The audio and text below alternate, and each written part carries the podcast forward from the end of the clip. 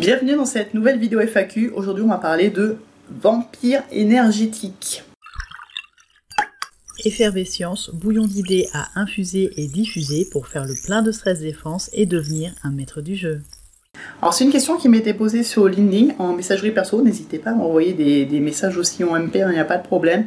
La question c'était est-ce que le manque de cohésion et les personnes négatives au travail peuvent jouer sur la motivation et peuvent entraîner en fait à terme un risque de burn-out et d'épuisement? La réponse pour être rapide, euh, c'est oui, effectivement, pour plusieurs raisons et plusieurs mécanismes.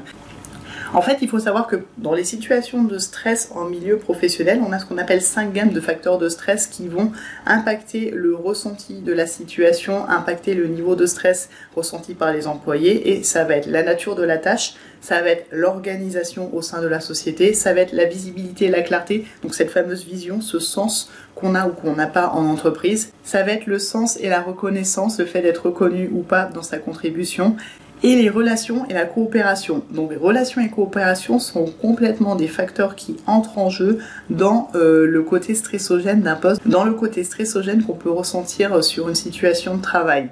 Donc déjà ça, clairement, on a identifié que des mauvaises relations sont des facteurs de stress qui vont, euh, bah, qui vont participer à l'accumulation de stress, à l'accumulation de cortisol qui peut conduire au burn-out. Et on le voit bien, avoir une personne négative à côté de soi est pas du tout agréable et n'est pas du tout à travailler, à se motiver, à s'impliquer.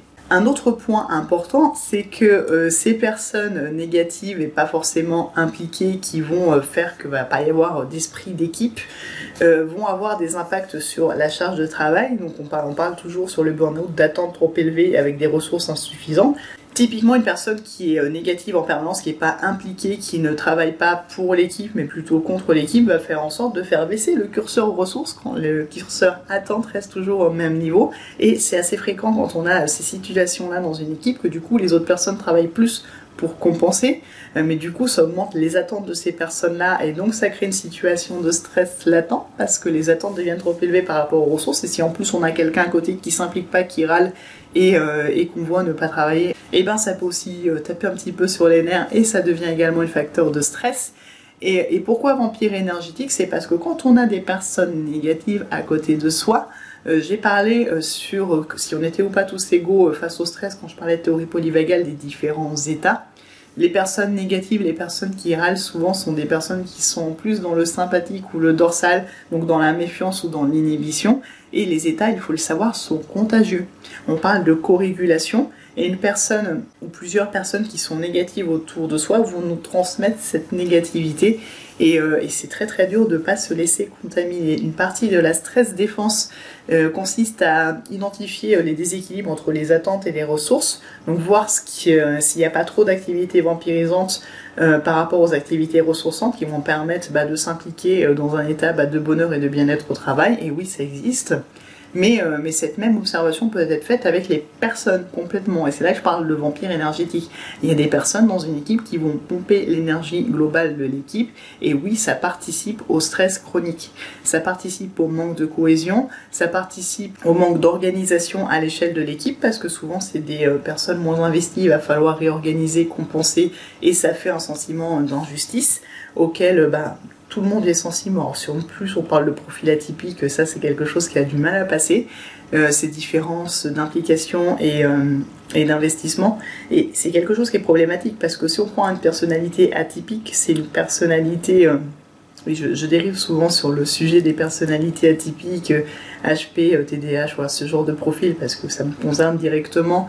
Et il y a beaucoup de personnes qui découvrent leurs particularités euh, après un burn-out, donc je parle souvent du sujet aussi pour ça, pour sensibiliser. Quand on fonctionne plus vite, on a tendance à en faire plus que les autres. Quand on a plus d'idées aussi, si on les mène à bien, on en fait plus que les autres et ça crée un déséquilibre. Euh, les personnes en face peuvent mal le percevoir et se sentir directement menacées, et donc ça peut alimenter euh, leur côté euh, désinvesti et agressif. Il faut savoir qu'on peut complètement euh, générer des formes de tension quand on a un fonctionnement différent et à terme ça fait un sentiment d'injustice pour la personne qui est atypique, qui est surinvestie qui va de fait va travailler plus que les autres, sans forcément avoir plus de reconnaissance. Je pense que ceux qui sont dans ce cas voient bien de quoi je veux parler, et on se retrouve, bah, c'est ce qui a fait d'ailleurs mes, mes burn-out, accumuler des postes sans être payé plus, sans avoir suffisamment de ressources par rapport aux attentes données. Et ça peut complètement euh, précipiter un burn-out. Et comme on parle de logique d'équipe, j'en profite aussi pour le préciser parce que c'est important. C'est-à-dire que quand on a euh, ce genre de fonctionnement par équipe, alors sans forcément une personne nocive dedans, mais si à l'échelle de l'équipe on a plus d'attentes, qu'on a de ressources, donc on va avoir des personnes qui vont plus ou moins jouer le rôle de sauveur et se surinvestir pour compenser, ça va être les premières à tomber. Bien souvent c'est les profils atypiques qui tombent en premier, c'est aussi pour ça que j'ai fait le parallèle. Et quand la personne euh, bah, part en burn-out, elle est arrêtée, il n'y a toujours pas plus de ressources au niveau de l'équipe. Et ce qui fait qu'il y a souvent un effet domino sur les burn-out. Ce qui fait qu'un burn-out dans une équipe où il y a trop d'attentes et surtout où il n'y a pas de cohésion, parce que finalement, quand il y a trop d'attentes mais de la cohésion, on va s'organiser pour trouver des solutions pour adapter la charge de travail par rapport aux ressources. Et c'est plus facile de proposer des solutions concrètes quand il n'y a pas de cohésion. On va laisser euh, chuter un, euh, la personne qui va s'être le plus surinvestie va chuter en premier. Et résultat, la charge va en fait se répartir. En fait, il va y avoir un effet base communicant qui fait que la charge va se répartir sur d'autres personnes et ça peut, ça peut tomber en série. Et d'ailleurs, bah là, en l'occurrence, les personnes, ce qu'on appelle les vampires énergétiques, qui sont pas forcément motivés et investis, sont pas les personnes qui vont chuter.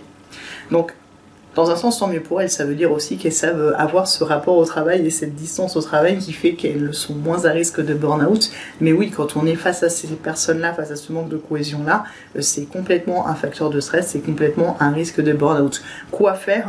Communiquer complètement, communiquer sur euh, son ressenti euh, de déséquilibre, de différence d'investissement dans le travail, essayer de comprendre pourquoi.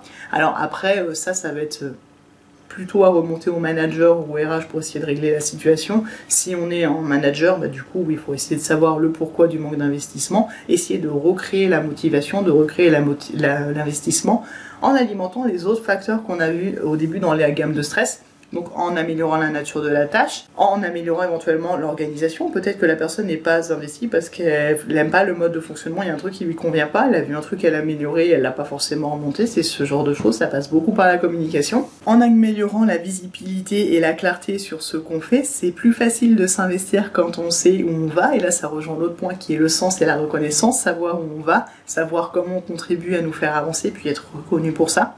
Et puis donc, en prenant en compte les attentes et les besoins de chacun individuellement, ça permet bah, d'augmenter euh, le, sentiment de cohésion euh, qu'on peut avoir au sein de l'équipe et donc euh, de, faire, de faire que l'équipe en elle-même soit un facteur de préservation du burn-out plutôt que un facteur, un vampire énergétique qui précipite vers l'épuisement.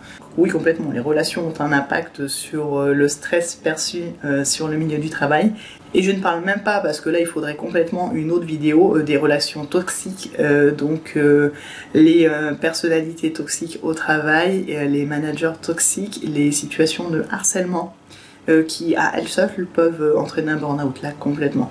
Mais, mais c'est un autre sujet, je pense, de vidéo, et si, si vous voulez que je traite, je traiterai à part, parce que c'est un cas particulier en l'occurrence. Donc voilà pour cette question, j'espère que ça vous aura éclairé. N'hésitez pas à suggérer d'autres questions en commentaire. Et bien sûr, en attendant la prochaine vidéo, prenez soin de vous.